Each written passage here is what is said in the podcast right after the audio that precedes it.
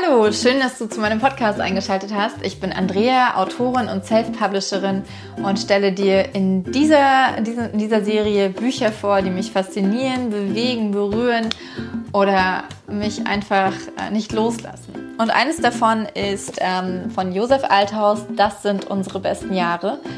Josef Althaus ist Kinderarzt und er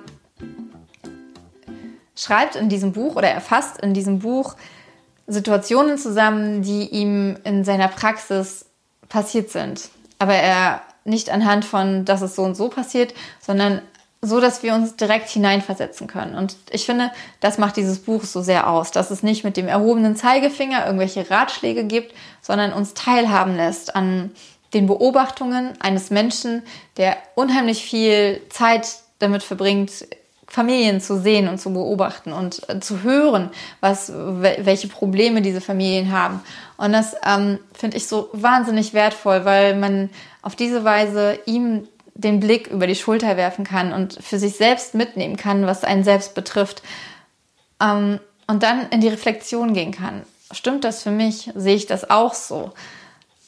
Fühle ich mich davon angesprochen oder trifft das überhaupt nicht auf mich zu?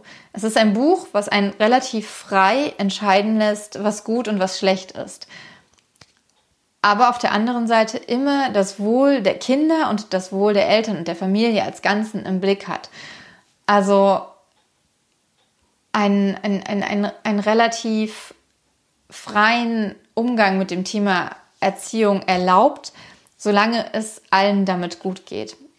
Und ich finde diesen Ansatz so unfassbar wertvoll und, äh, und auch unfassbar wichtig, dass ich ähm, unheimlich froh bin, dass ich das Buch in meinem wiederaufgeräumten Bücherregal entdeckt habe und dann auch innerhalb weniger Tage ja, durchgelesen, durchgesuchtet habe.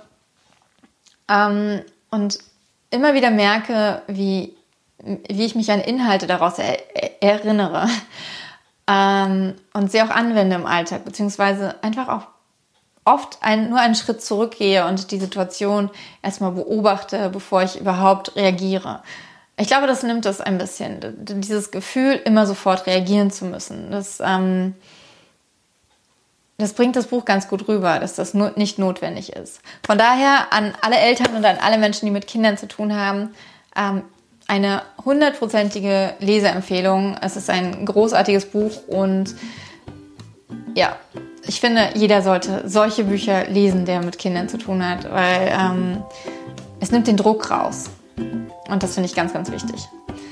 Okay, äh, ich danke dir, dass du bis hierhin geschaut hast. Wenn du coole Bücher kennst, ähm, die, ja, die, die den Druck rausnehmen im Umgang mit Kindern, im Umgang mit anderen Menschen insgesamt, dann kommentiere gern unter diesem Video.